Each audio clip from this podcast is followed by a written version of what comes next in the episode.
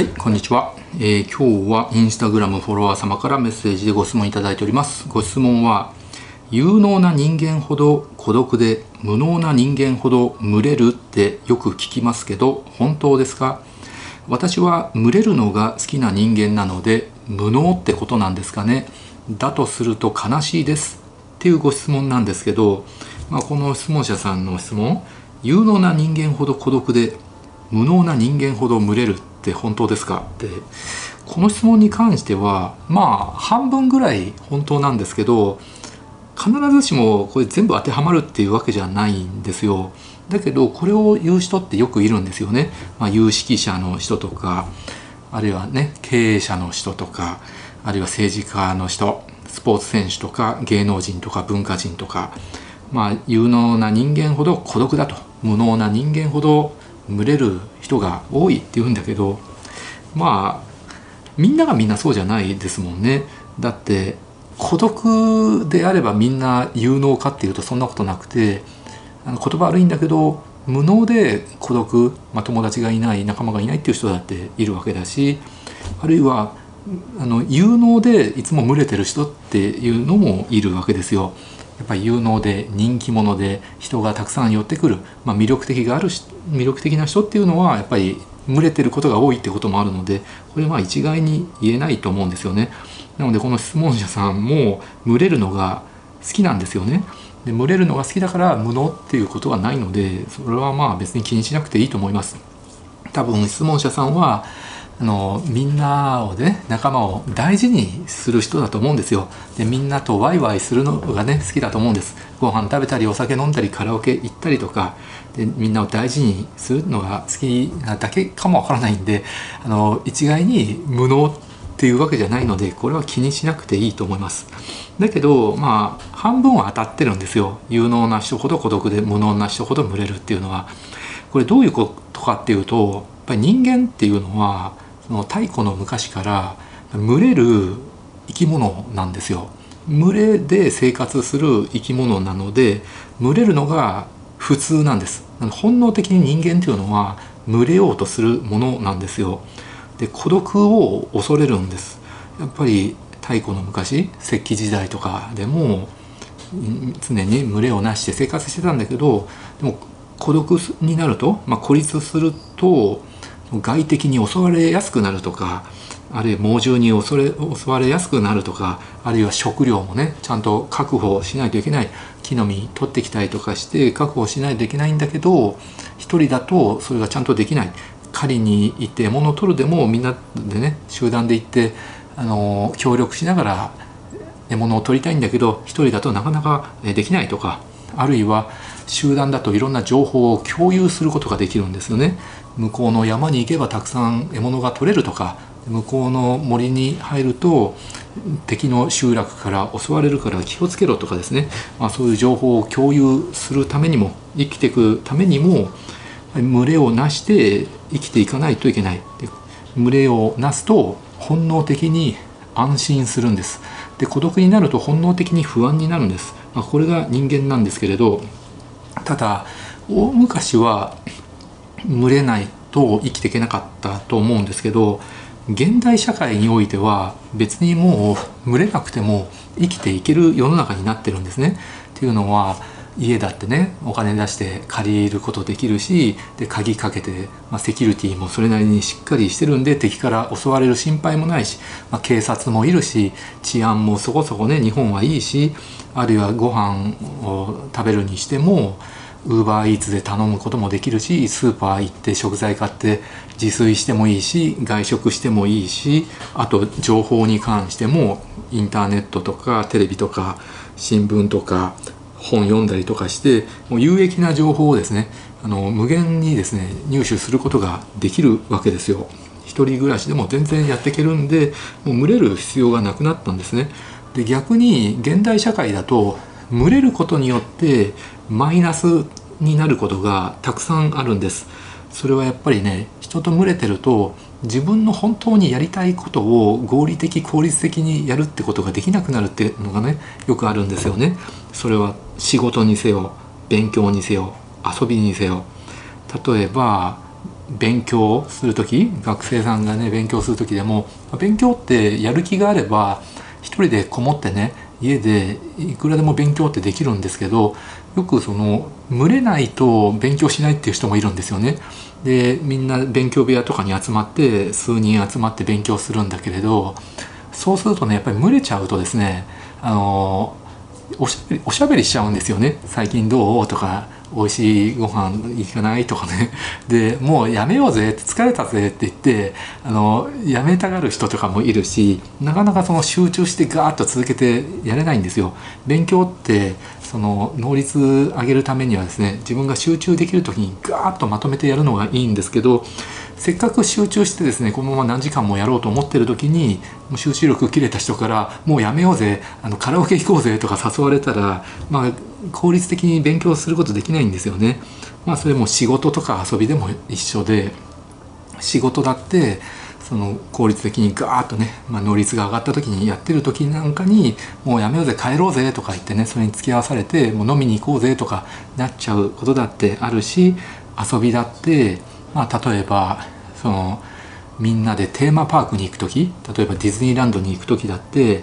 私はスプラッシュマウンテン乗りたいいや私はご飯食べに行きたいとかもう私は帰りたい。もう疲れたから嫌だとかね。並ぶの嫌だとかね。でも俺は3時間並んでてもスペースマウンテン乗りたいんだって意見が割れてしまうと自分の行きたいねそのアトラクションの方行くことができないんだけど、まあ、これが仮に1人でディズニーランドへ行くと自分でプログラムをね作って 自由に好きなとこに行くことができるで疲れたらもうあの自分の意思で帰ることができるとなかなか1人でねディズニーランド行く人いないと思うんだけど本当に好きな人って1人でディズニーランド行くんですよね。まあ、という感じで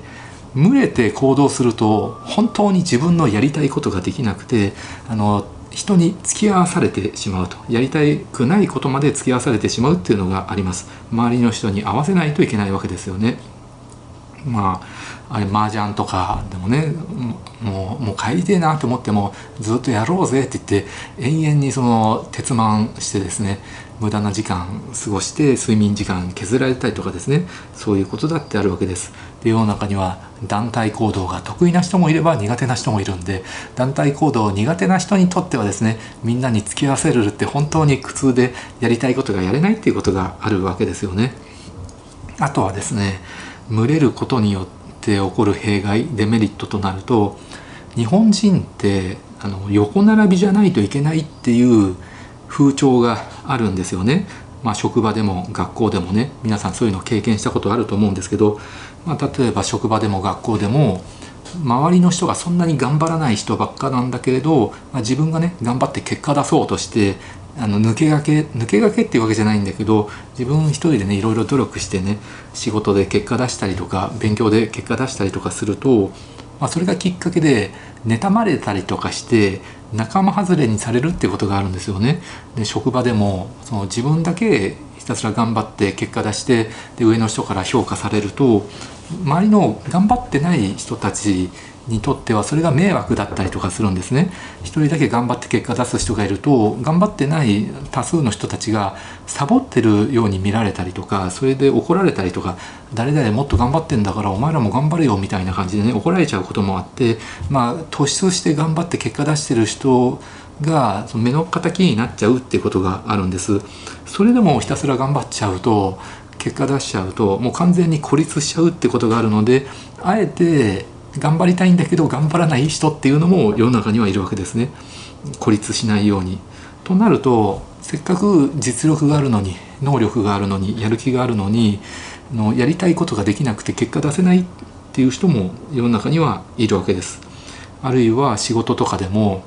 今までみんながやってなかった新しいことを始めるとそれをやっぱり潰そうとする人っているんですよね。新しいことを始めて結果を出すと、まあ、出る杭は打たれるっていう言葉もある通り世の中には変化を好まない人とか頭がねちょっと硬い人とかもいるんでなのであえて非効率っていうことが分かっててもずっとみんながや今までやり続けてることをやらないといけないっていうこともあるわけです。孤立しないようにって考えるとですね、うん、なのでその場合仮に周りの人間がですね無能な人間ばっかりだとせっかく自分が有能な人間なのにその無能な人間に合わせないといけないっていう最悪の状況になっちゃうってこともあるわけです。で無能な人間たちの無能な意見に左右されてしまうわけです。でそういう人たちに例えば飲みに誘われたりとかして断れなかったりとかするとそういう人たちのなんかの建設的じゃない話なんか愚痴とか世の中の不満とか上司の不満とかばっかりですね延々と聞かされて何のメリットもない時間をですね費やしてしまうっていうことやっぱり皆さんあると思うんですよね。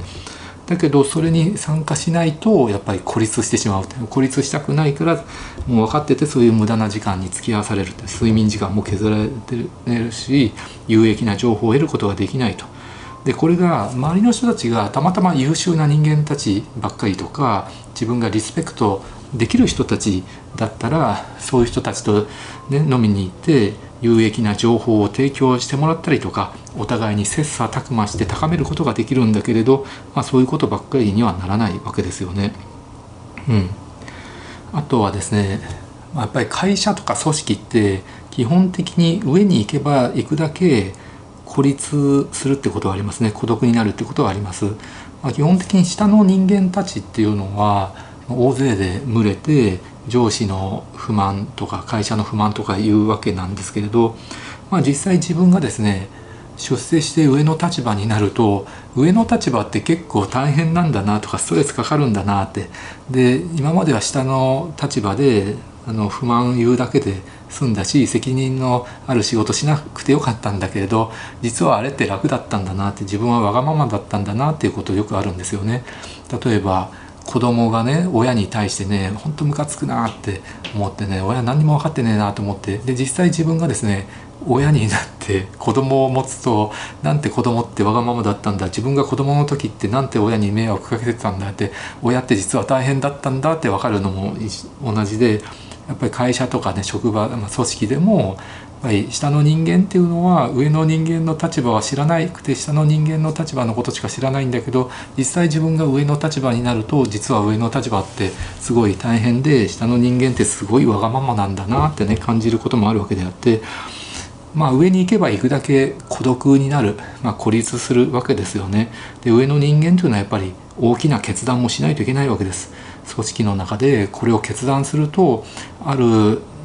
グループからは支持されるけどあるグループからはすごく反発を食らって嫌われてしまうっていうこともあるわけだしあとは上の人間というのは下の人間を注意したりとか指導するっていう責任もあるわけなんですけど、まあ、仮に下の人間が間違ったことしてそれを正しく注意したとしてもやっぱり注意される側の人間としてはですね注意してくる人間のことをねなんか不快に思うわけです。なのでやっぱり注意すると自分が部下から嫌われてしまうっていうこともあるんで、うん、っていうのもあって